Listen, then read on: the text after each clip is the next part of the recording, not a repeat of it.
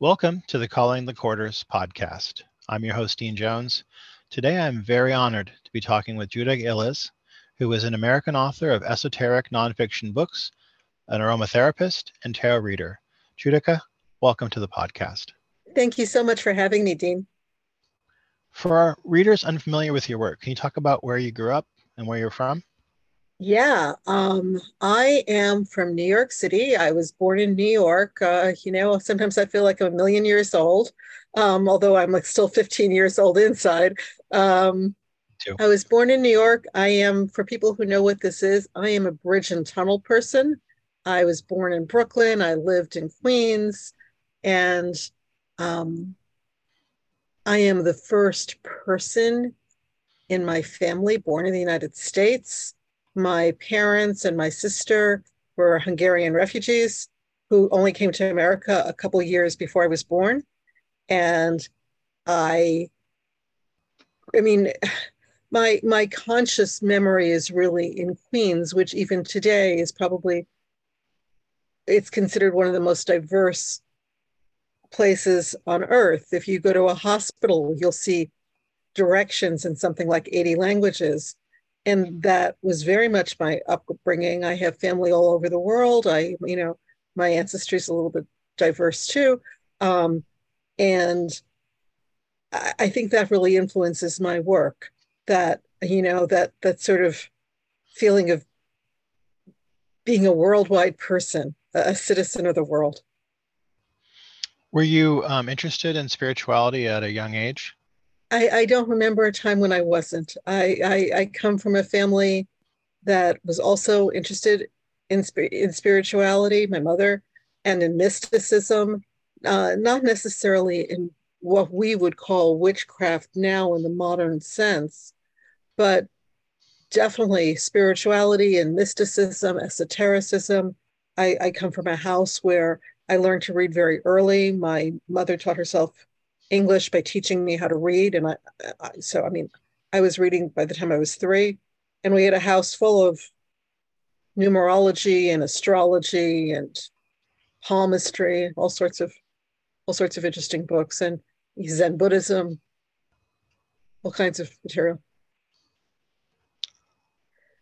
Were you able to were you able to um, get materials on spirituality when you were young? Like uh, you said that you had a lot in your household. Were, was was there any like shops or any places around where well, you live that you're able to get stuff?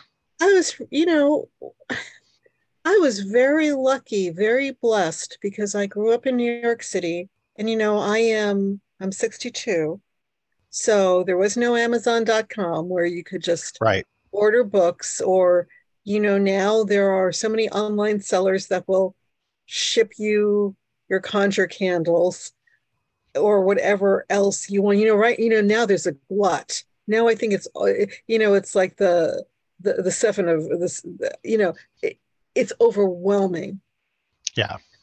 The amount of material there is and i can't imagine being a beginner now and where do you start? I mean so many doors so many possibilities.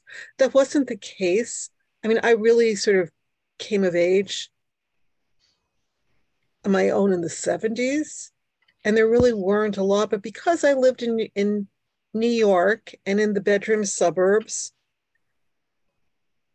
there were stores my sister went to college around the corner from the old weiser bookstore and oh, she wow. would and you know i my sister began college when i began first grade so she was bringing this material home and um, there were there were witchcraft stores, The Magical Child and Enchantments. Oh yeah, I remember that. Right? Yeah.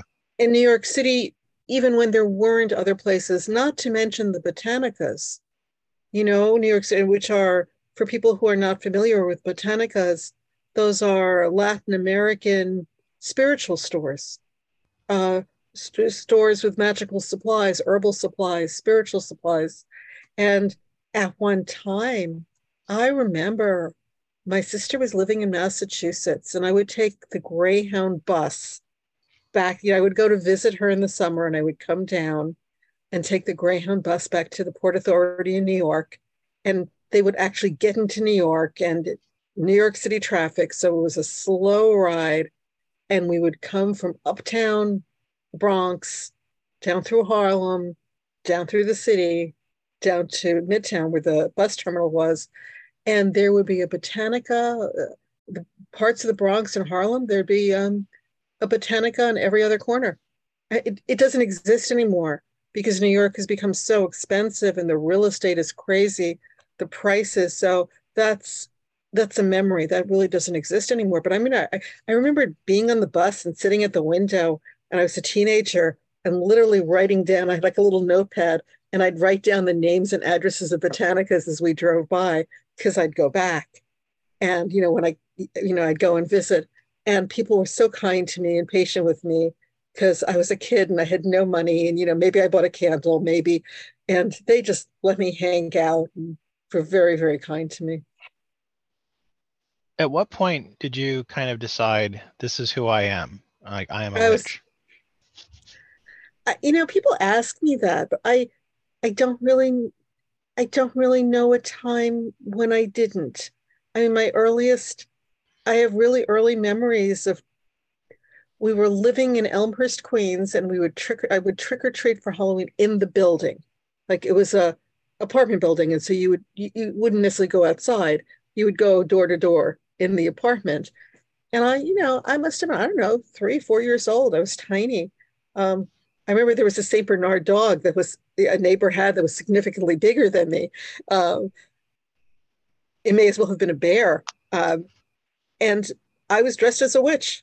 I've never not wanted to be a witch. I've never not. When you tell me fairy tales, even when I first heard them, Hansel and Gretel, I always identify with the witch. So, I mean, if you look at my natal chart, it's a it's a pretty witchy chart. And I just, you know, I think I was just programmed like this. Here I am. I was born this way. Has there been any point in your life that you've had hardships or had difficulty from people like landlords, jobs, whatever, what have you, Husband. or any kind of discrimination? Husbands, yeah, because you're a witch, yeah. Um, you know, it was a very private thing for me, and it was not a problem with the job or with landlords because I was, you know, until I became published.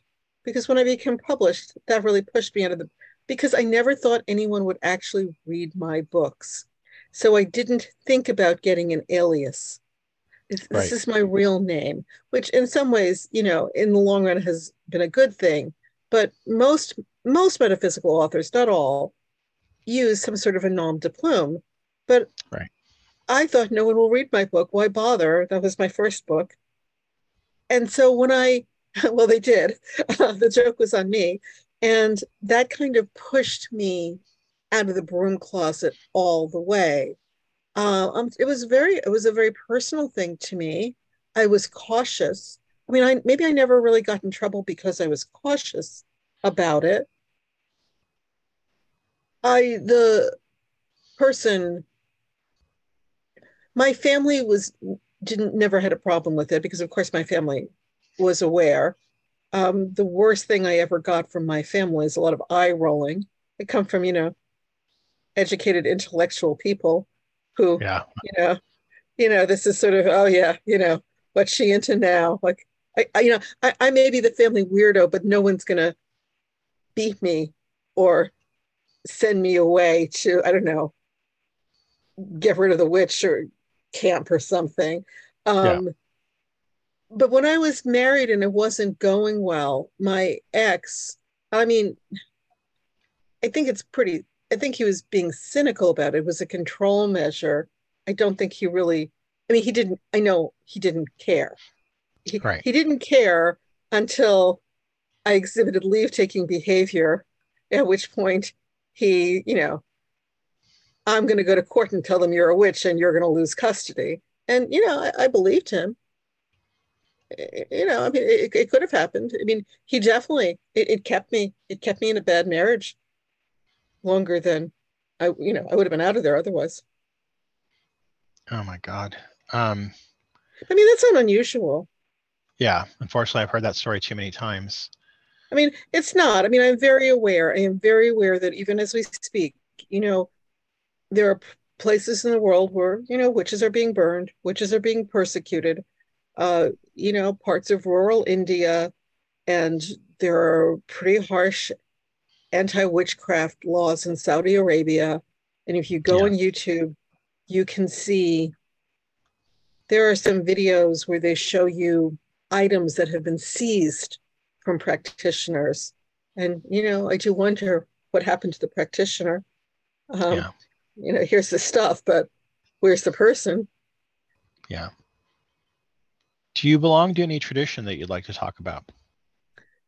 I am, you know, I've got Aquarius rising and I'm a very independent person and I am I'm an independent practitioner. I do belong I belong to the Fellowship of Isis, which is, you know, allows you to be an independent person. And you know, it's a I love them. You know, I really I I I I am very fascinated by ancient Egypt and the magic and the deities and the spirituality. And so that that was a very natural fit for me. Were there any authors that influenced you while you were kind of coming up and discovering your spiritual path? You know, people ask me that a lot. And in terms of spiritual path, there, I mean, there are two answers to that. The writers that influenced me to become a metaphysical author were not also metaphysical authors. I came up at the time of the great rock and roll journalism. Right. People like Robert Christgau and Greil Marcus and Dave Marsh and Mikal Gilmore and just um, wonderful authors. And I I was a radio DJ in college and I love music. I mean, a lot of my spells, I, I incorporate recordings into it. And, you know, I, I think that you can, that there is, that there are songs, I, and I don't know if you've seen Najah Lightfoot's most recent book. I think it's Powerful Juju, because she it has a very similar, similar path you know, I love her book.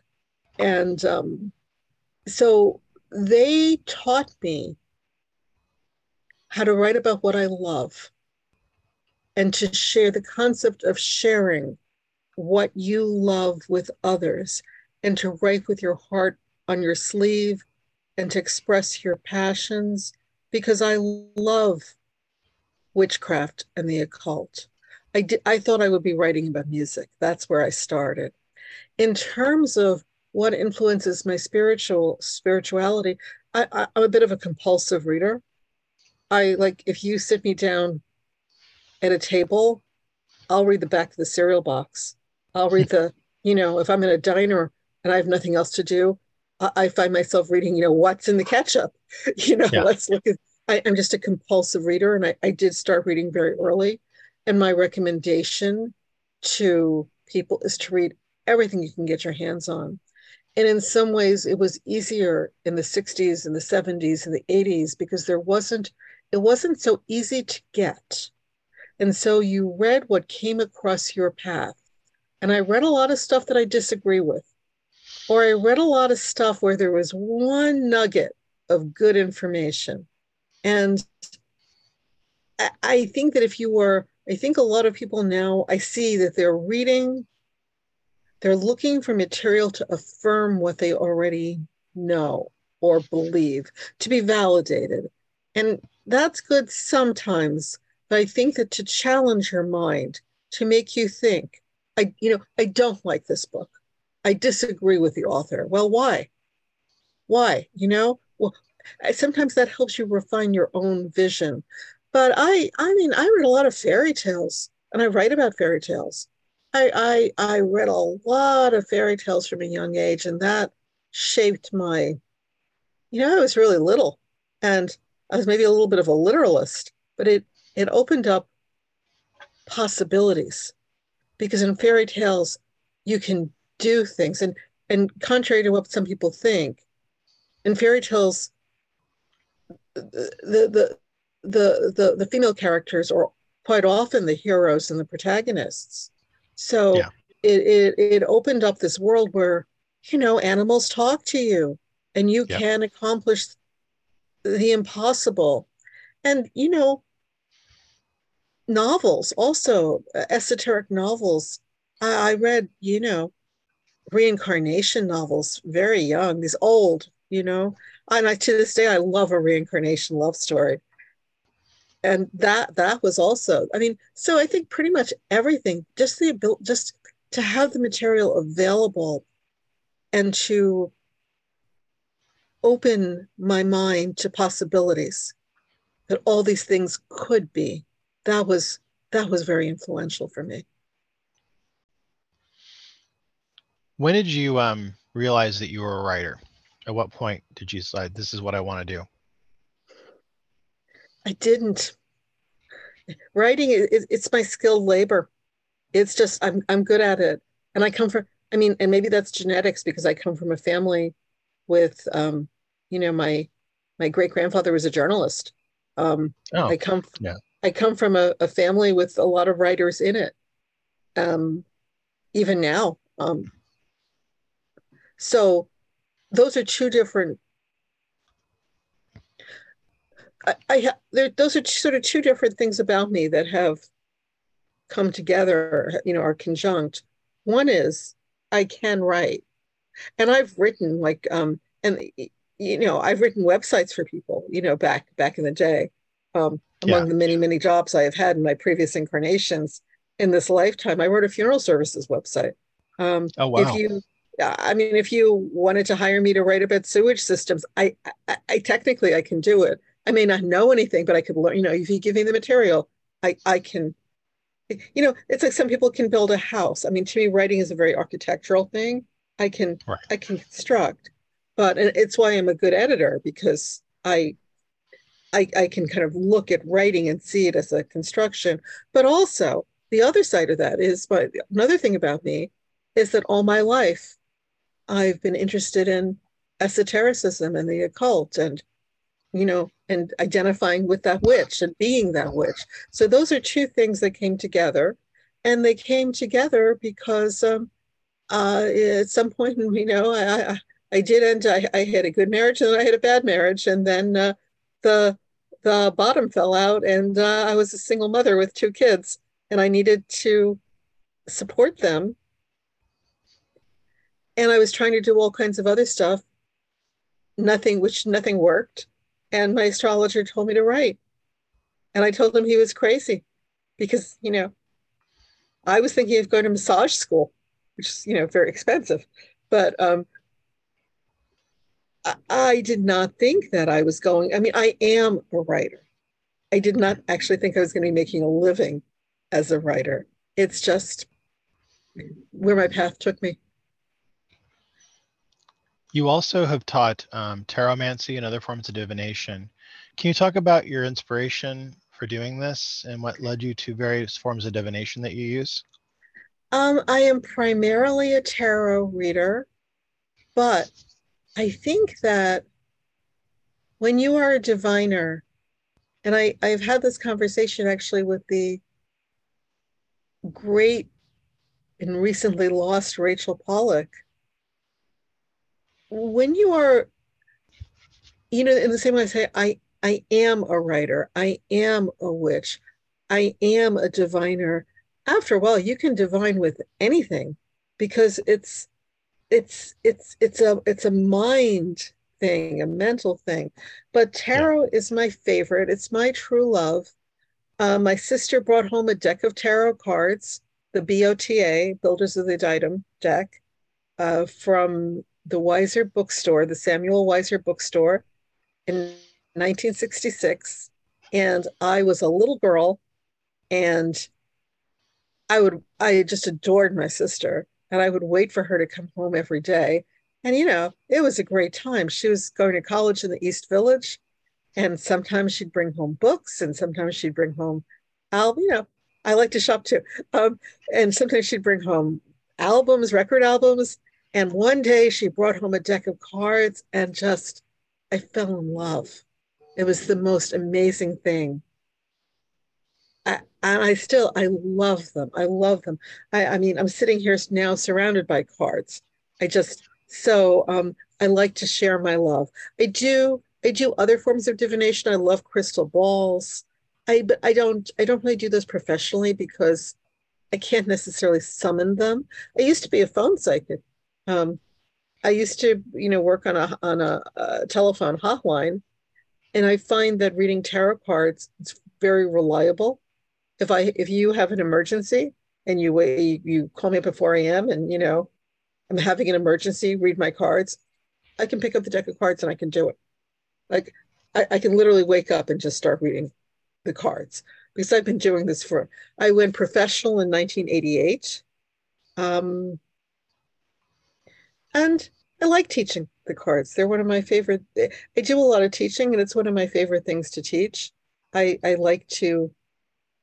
There are a lot of misconceptions about tarot, and I think people. Well, I'll give you an example. Um, when I start teaching, I always ask people to tell me what you see. Right. Look at a card and tell me what you see. And so, for example, they'll pick the death card and they'll say, it's about change. It's not really about death. It's it's about change. And it's like, no, just tell me what you see. And that shifts because I think you have to be able to see. You know, seers, S E E R, are people who see. And so if you if your head is full of and you know it I've been there too because so many 78 cards and we want to memorize all the meanings. And yeah. it's a lot of pressure. And you it took me a very long time years to be comfortable to read for other people. I was so self-conscious and so nervous. And what if i can't think of anything to say or i don't see anything? And you you need to learn to see. And once you learn to see you can pretty much I did a reading once with Pokemon cards because that's all we had. It was a good reading. Um, so once you learn to see, you can do it. In 2012, you gave a workshop using symbols as parts of the Symbols and Signs Art Show at the Observatory in Brooklyn. Can you yeah. talk about this workshop? Yeah, I love doing that workshop. Um, why did I do that workshop? Well, two. The short answer is because the wonderful Pam Grossman, who was one of the um, the curators of the. Um, it was in an art gallery, and she was among the curators of that art gallery in Brooklyn. Um, she asked me to do it, and pretty much I would do anything Pam asked me to do. So uh, that's the short answer. But the long answer is I really like symbols and the power that radiates from symbols. I you don't really, I mean, my big book, the book that most people know me for, is Encyclopedia of 5,000 Spells. But, and it does have more than 5,000 spells. But because of the format of writing, it, it has very specific kinds of spells.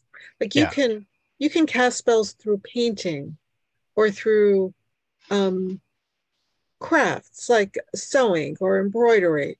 There you you can there are a lot you can pretty much cast a spell with anything but it doesn't lend itself to that kind of a formatted book description. And right. the, the, i like symbols for the power that radiant power that i mean i mean right now i'm wearing an evil eye. I have an ankh on. Um, i haven't i have worn an ankh every day since the pandemic started I recommended it. I recommend it to others. If not an ankh, then a chai, the Hebrew symbol, the chai. Um, I, you know, uh, these are life affirming symbols and symbols that that radiate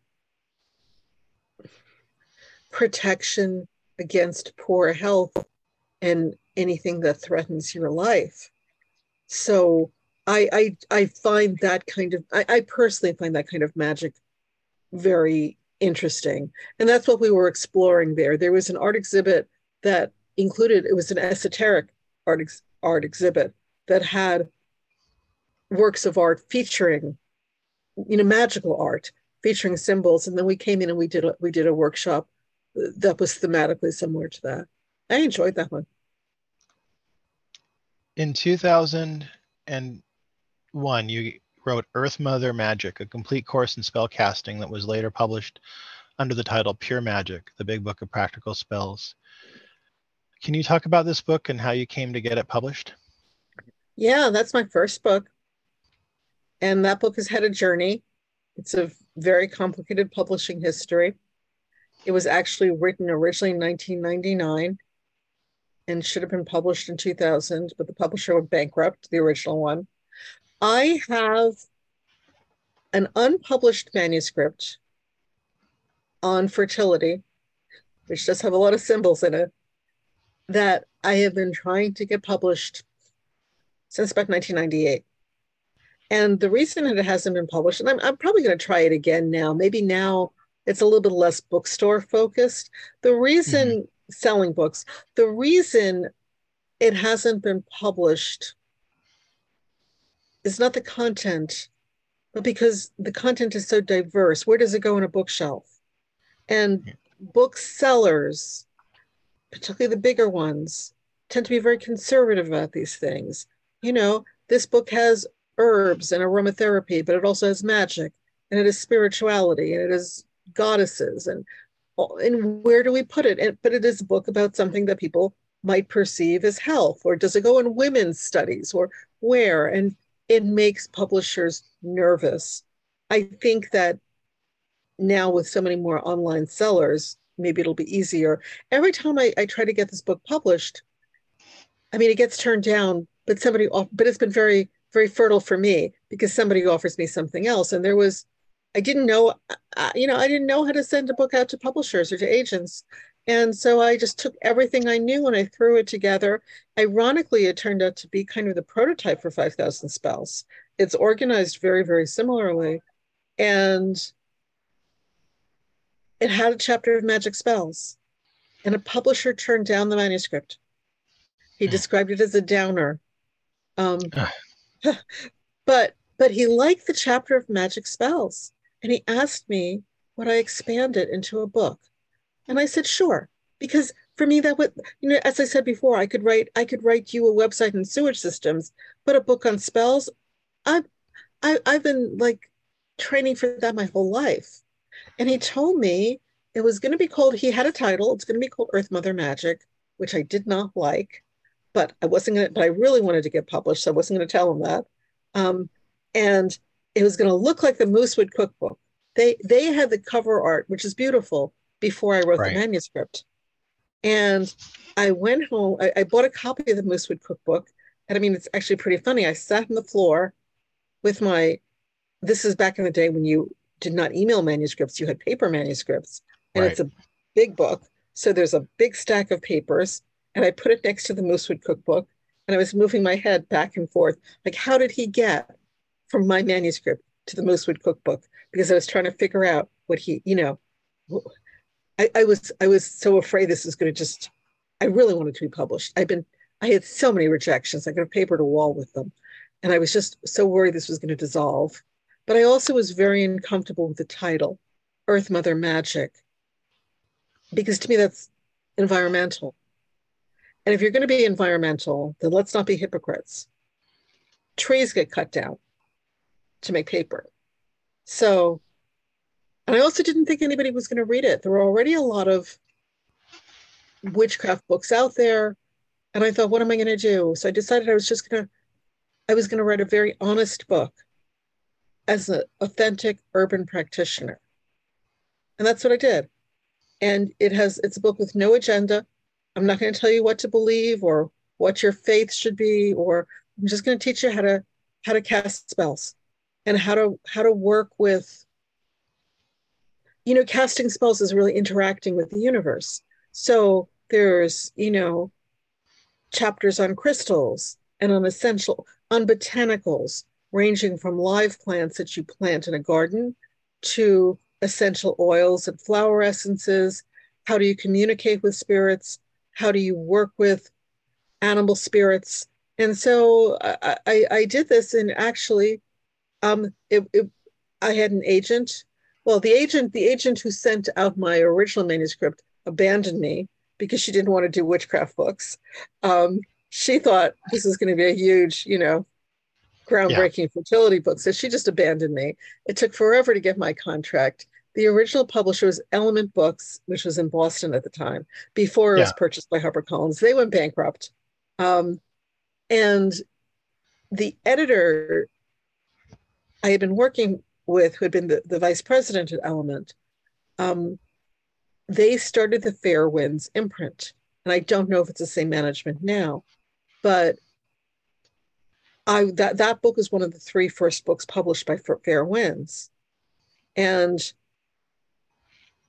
I mean, long story short, when it was when it went when it went out of print, which it did, that the original uh, the original edition, Earth Mother Magic, if you have one, anyone listening, hold on to it. There were only three thousand copies printed, and um, they are going for a lot of money now. It's like book scalpers. They, they, it is going for a ton of money right now, and um, it was then reprinted by Weiser Books originally as pure magic, and there's a very beautiful cover with a flower.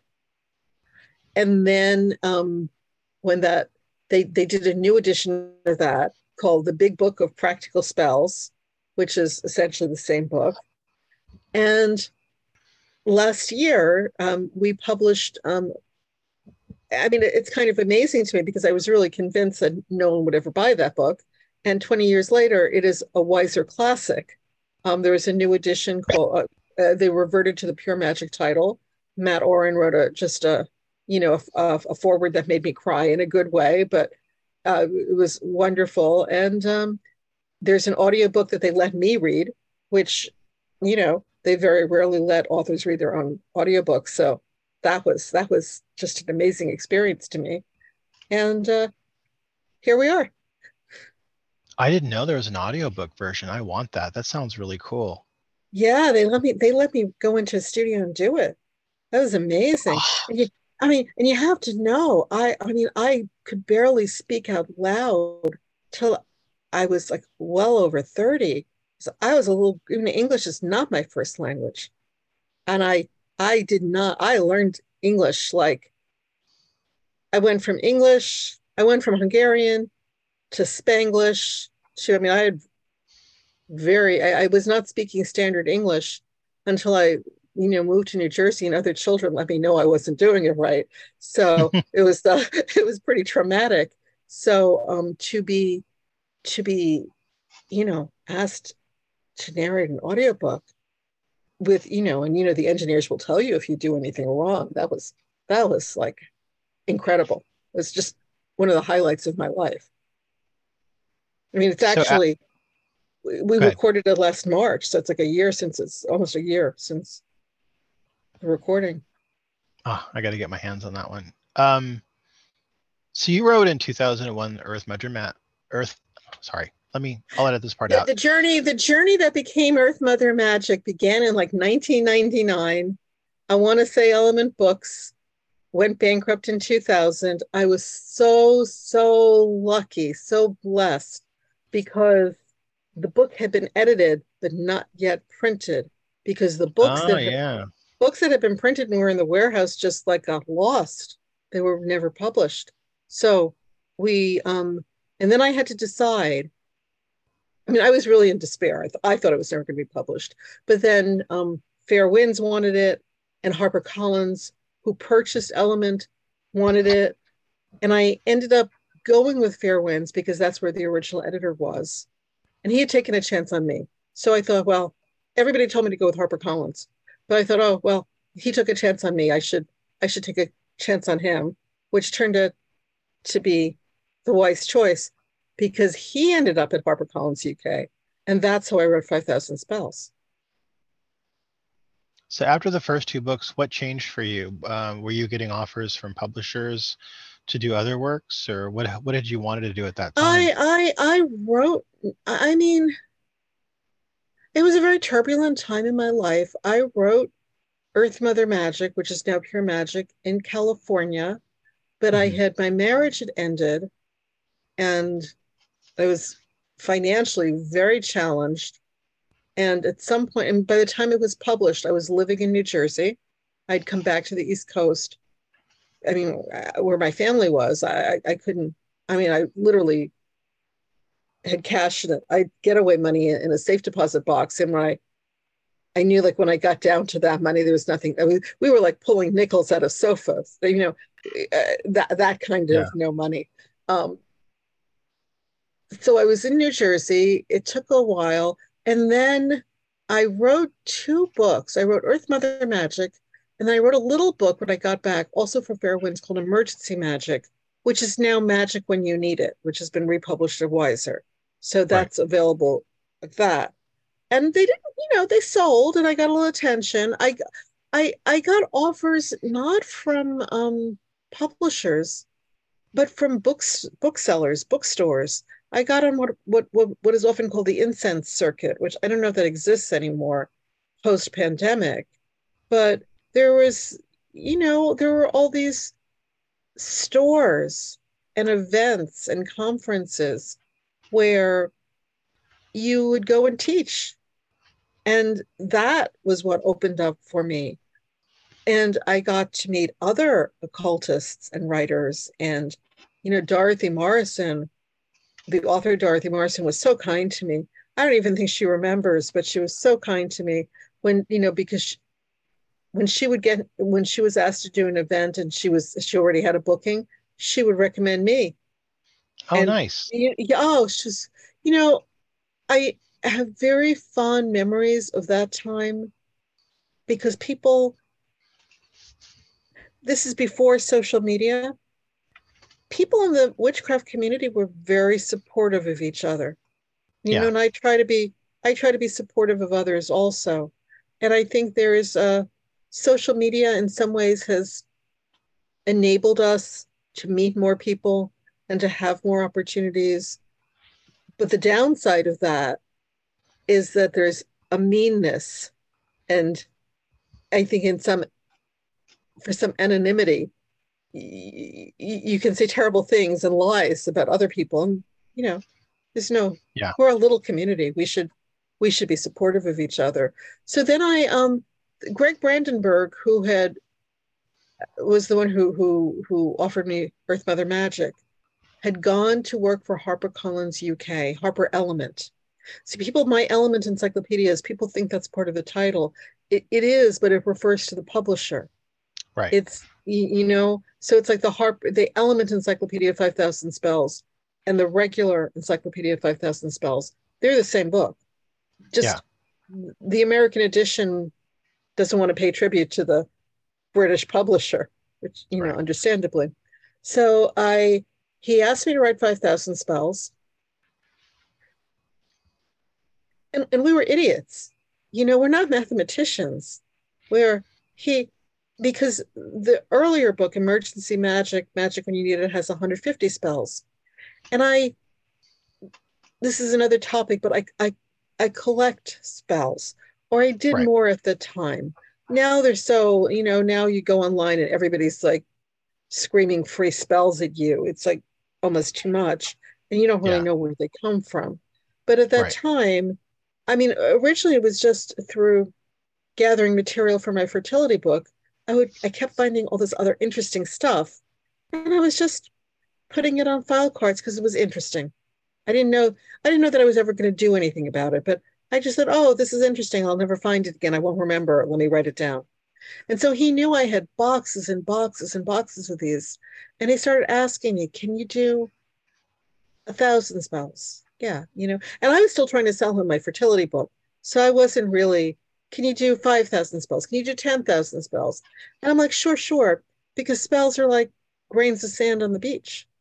You know, yeah. spells are born every minute. You you can you could I, I could I could write 5,000 more. I'm not, I'm not suggesting I would, but I theoretically could. Um, so I began writing that. He, he, hooked me, he seduced me, and I, I, wanted to write that book. So I did. But we miscalculated. You know, uh, how many pages do you need to write 5,000 spells? I don't know. You know, 450, that's a big book. I said, okay. I mean, I have a contract for 450 pages. for those who haven't seen this, the book, it's over a thousand pages. And I wrote the introduction, and it was a hundred pages, and I knew I was in trouble. And yeah. I am a very prompt person. I'm very punctual, obsessively so. And then 5,000 spells, I was late. It's the first time in my life ever late for anything. And I was really late. And I thought they were going to cancel the project. And I, I did not, I never saw the whole book until it was published. It was just, you know, weeping as I was writing was, I'm glad I did it. It was a harrowing experience. And then at the end, they asked me to write another book. And I thought, oh, no one is going to. I mean, this is before now folk magic is a big deal. 5,000 right. Spells is mainly folk magic, and it was not popular at that time. I mean, I'd like to think 5,000 do- Spells opened the doors to that. And I just thought, no one is going to read this book that I've been, you know, going broke over writing because yeah, it's all I did for nine, ten months. I did nothing but write that book. And you know, if they do read it, they're not going to like it. So I better sign a contract fast. I mean, I didn't know. I was very naive. I didn't know they knew about pre-orders. I didn't know. They didn't tell me. You know, publishers often don't tell writers things like this. No. So I, I, wrote four encyclopedias in a row. I was just exhausted. Um, just, I mean, I don't. I mean, I mean that's the upshot. But um, writing books, I think, especially, I mean, the metaphysical community, the witchcraft community, is really wonderful because they value authors in a way that other communities maybe don't. You know, authors kind of become celebrities. Yes, very much uh, so. Very much so, um, whether deserved or not deserved. But I mean, it, yeah. it, it is it is nice to have a community that values literature and writers. So, it it is like a passport writing. It opens doors within that community. Outside, you know, I go to the supermarket, no one cares. Yeah. In 2009, 2010, through onward to 2011, you published a lot. You published in 2009 the Encyclopedia of Spirits, The Ultimate Guide to Magic and Fairies, Genies, Demons, Ghosts, Gods, and Goddesses. In 2010, you published the Weiser Field Guide to the Paranormal. And in 2010, you published the Weiser Field Guide to Witches. And then in 2011, you published the Encyclopedia of Mystics, Saints, and Sages, the guide to asking for protection, yeah, wealth, happiness, and everything else. That's I look at these titles and I'm like, that looks like a lot of work. How did you get through this period? Well, I did two books for Harper Element, for Harper UK. Um, the 5,000 Spells Encyclopedia of Witchcraft. And then they stopped publishing in the US.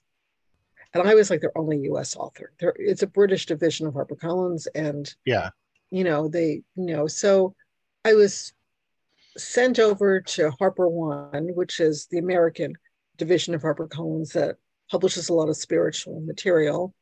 And I wanted to do Encyclopedia Spirits.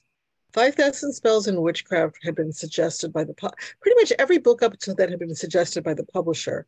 But Encyclopedia of Spirits was originally going to be called The Care and Feeding of Spirits, which is what the introduction is called.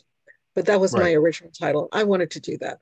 And when I was doing it, I wanted to have, I wanted to include saints and angels in there. I wanted you to be able to see the goddess Bridget and Saint Bridget side by side. Right. And there are a number of, you know, I just thought it was so interesting to look at this side by side. But they were very adamant what they wanted because 5,000 spells had been so successful. They wanted 5,000 spirits. I said, well, we can't do that because it'll be a dictionary. It won't be an encyclopedia. Right. I need yeah. I need room to write because when I when I write about spirits, I want I want you to know them. I, I want to give a good portrait. I want to give you at least enough for you to start working with them if you want to.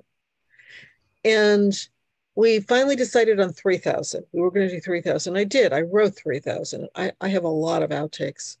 Um, and then I, I did what they wanted, and it was like a 14,000 page manuscript. and, you know, you would have had to sell it with like a little red wagon to bring it home from the bookstore. it was, you, you couldn't, you know, when 5,000 Spells was first published, the hardcover cover edition, Amazon wouldn't do free shipping.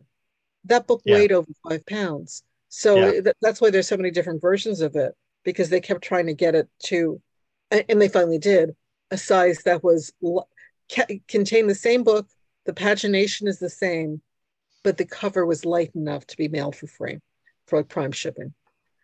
So um, I wanted to, so, so then we had to cut because they, we couldn't publish a book that size.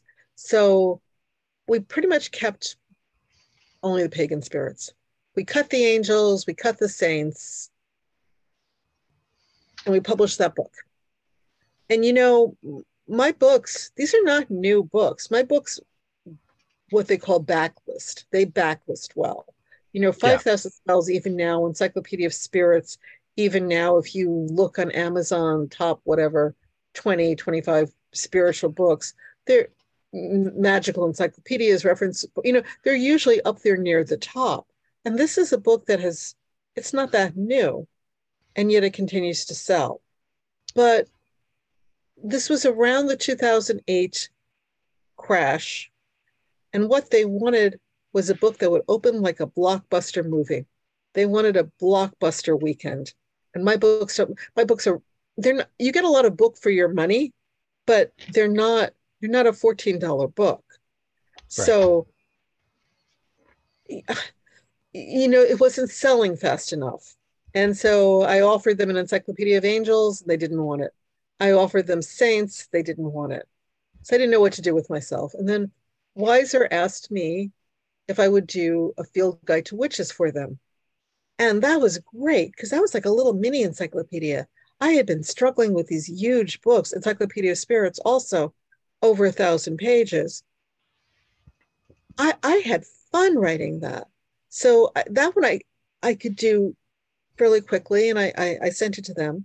And then another, they, they had this field guide series Ray Buckland wrote the first book, uh, Field Guide to Ghosts. It's, it's a nice right. little series.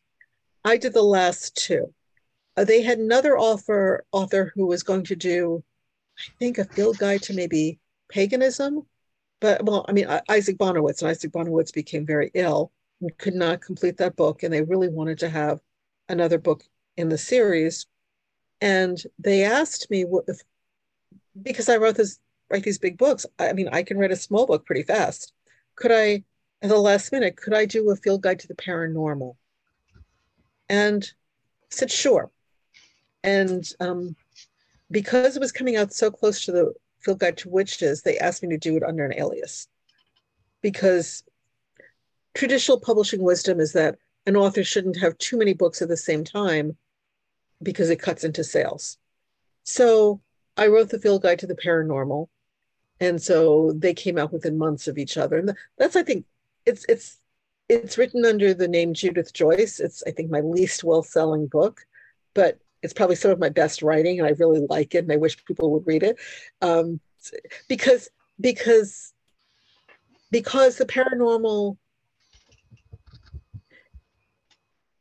because i write as an occultist and i write about extraterrestrials and i write about mediums and spiritualism, but I I um, I'm not distanced from it. And I I I think that the perspective, it's a very integrated perspective.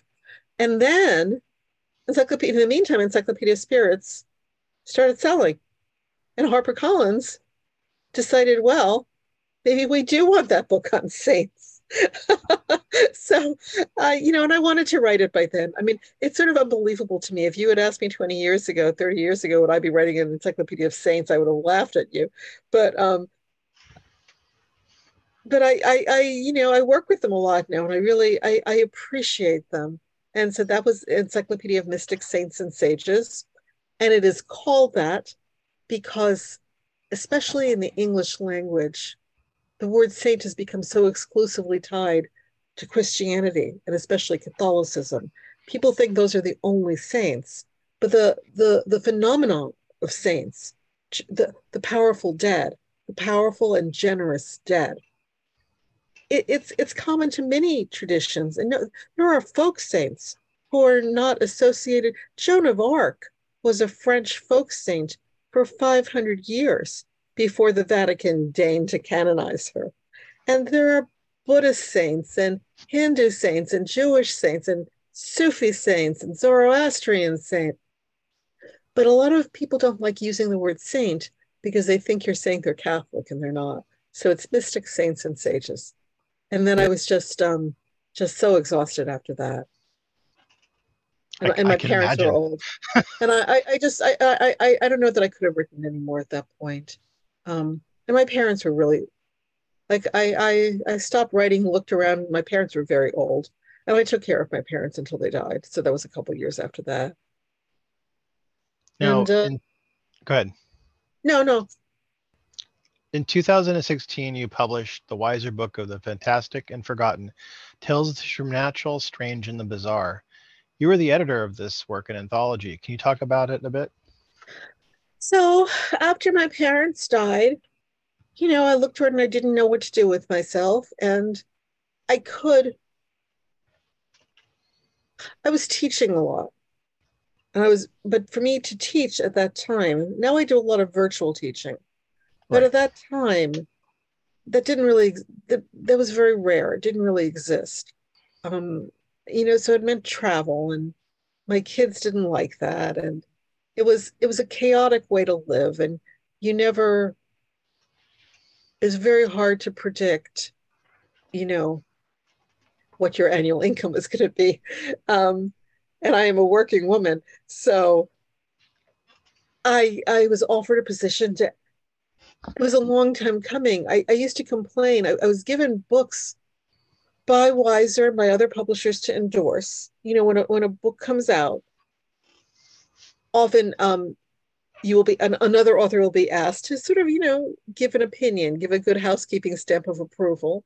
And I would get these books, and not just from Weiser, from other publishing houses, and I would see that the editors, who knew grammar, did not know the content and so often there were mistakes that they didn't catch because they didn't understand the content, the esoteric content.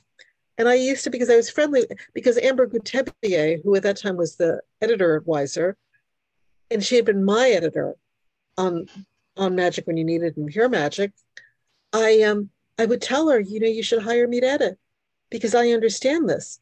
And I these mistakes would not be here. And by the time I saw them, it was almost like too late to change them. And so eventually they did hire me. Oh, and oh, wow. so, I went, so I went to, I'm an editor of Weiser Books. I, I went to work for Weiser in 2015. I've edited, uh, you know, upwards of 100 books by now. So um, I, there was a series of occult fiction. I curated two of the books, the one you mentioned, the Weiser Field Guide to the Fantastic and Forgotten, and also the Weiser Book of Occult Detectives. There is a third earlier book in the series that was curated by Lon Milo DuQuette. And they are, I, I love those books because you know, what I was saying before, you know, in my childhood, I, little, I read a lot of old esoteric fiction, Dion Fortune and um, Marie Corelli, and you know i'm i'm reading uh, um, the devil rides out right now the the dennis wheatley book. Um, which is a great book. Oh yeah. I never read it before so uh, so this is very interesting. Um, i have the opposite so so they're short stories they're occult fiction but i am presenting them the weiser is, is, is a publisher of the esoteric and i am an occultist because usually you see these stories and they're published someplace and they are presented as literature exclusively and they're introduced by people who maybe don't understand the esoteric content. So i i i chose all the stories i wrote the introductions i wrote introductions to the stories and i love them and i wish people would go out and buy them because everybody wants to write esoteric fiction and no one actually wants to purchase it and i would love to do more. I have a, i have a haunted house book ready to go um, but you know no one actually buys these books so they languish. So um, there they are Well, I'll be putting uh, links to the these books in the bio, and if you're listening to this and you're interested, please do purchase it. There, Although I don't think a lot of let lead not. I don't think anybody will need a lot of urging because I know I'm already looking to purchase these you as know, well. they're they're they're fun, but they're also substantial, and some of them some of them have like esoteric substance because especially the stories that were you know until the 1950s 1960s it was very hard to get esoteric nonfiction published it was Yeah. illegal in britain to publish anything that could be seen as extolling or teaching the occult Right. so what people did is they wrote fiction, they wrote stories, and you could just and they're good stories, and you don't need to know anything. You can just enjoy them as stories. Um, occult detectives, those are they're mysteries. But if you do have the eyes to see, there's a lot of esoteric content in them because that's how they were taught. You have to slip them in. It's like you know, like my dog. I used to I used to he wouldn't take his medicine, so I'd slip it into a piece of salami for him, and then he'd eat it. So it's like the uh, the content. It's so interesting in a lot of them, and great writers, Helena Blavatsky and um, Dion Fortune. Just um, really, really, there's a I think a, uh Arthur Conan Doyle story. One of them. Judika, what's next for you? Well, my most recent, so so after Mystic Saints and Sages, I did not write. I've written a lot of forewords. I wrote five forewords last year. Um, I've written a lot of forewords. I've edited a lot of books, and then in 2020, I did another book of original material, which is Daily Magic, and that's Mhm. from Harper One, and that I wanted to tie the four encyclopedias together. Daily Magic is a perpetual calendar. It's a calendar of spells and rituals that they all stand, all these books stand alone. But I think if you have them together, they complement each other. And that came out, oh, maybe that, you know, I don't even know. That one, it got delayed by the pandemic. It was, it was going to be published in 2020. Maybe it was published in 20, you know, the dates like slip by me at this point. Um, I have, I would like to publish my fertility book. I may send that one out again. I have a couple other books in my head. I have a tarot book. I have another saint book. I have, I try not to talk about this stuff too much. You know, I didn't tell anybody I was pregnant until you could see it when I was, when I had my Yeah. children. And I, I don't talk about my books in progress until they're in a catalog. And it's like, for sure. But I do have now some books in my head that I'm thinking of doing. I, I added for Weiser. I, I have there are some great books coming out. Um, Rachel Pollack's A Walk Through the Forest of Souls, a new edition of that. There is a book by David Shee called Spirit Voices, The Magic and Mysteries of North Asian Shamanism, The Evil Eye by Antonio Pagliarulo, The Magic in Your Genes by Carol Crow. Those are all coming out in May, June, Stephanie Rosebird, African American Magic. And I've got new books. I'm working on new books from Denise Alvarado and uh, Amy Blackthorne and Sara Mastros. Uh, uh, Scott Cunningham's younger sister has Oh, written wow. a book. Yeah, that'll be out I later this that. year. Oh, it, it's up for pre-order already. Scott Cunningham, The Path Taken, written by Christine Cunningham Ashworth, and that's a great book too. So Nice. I, I I'm just immersed in books. That that's that's my life. Judika, I want to thank you for being on the podcast. I've loved getting a Oh, chance to thank talk to you. you. It's been That was a pleasure. Thank you.